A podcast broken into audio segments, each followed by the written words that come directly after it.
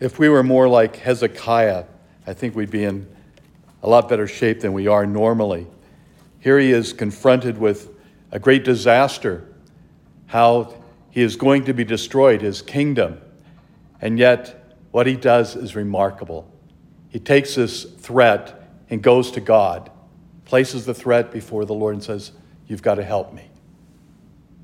I can't do it by myself. Because look at what they have done to all these other nations.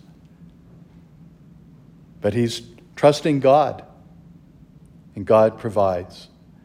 I think that we have to remember that each and every day of our life, that God does provide for us. Even when we think we've lost everything, He's still there.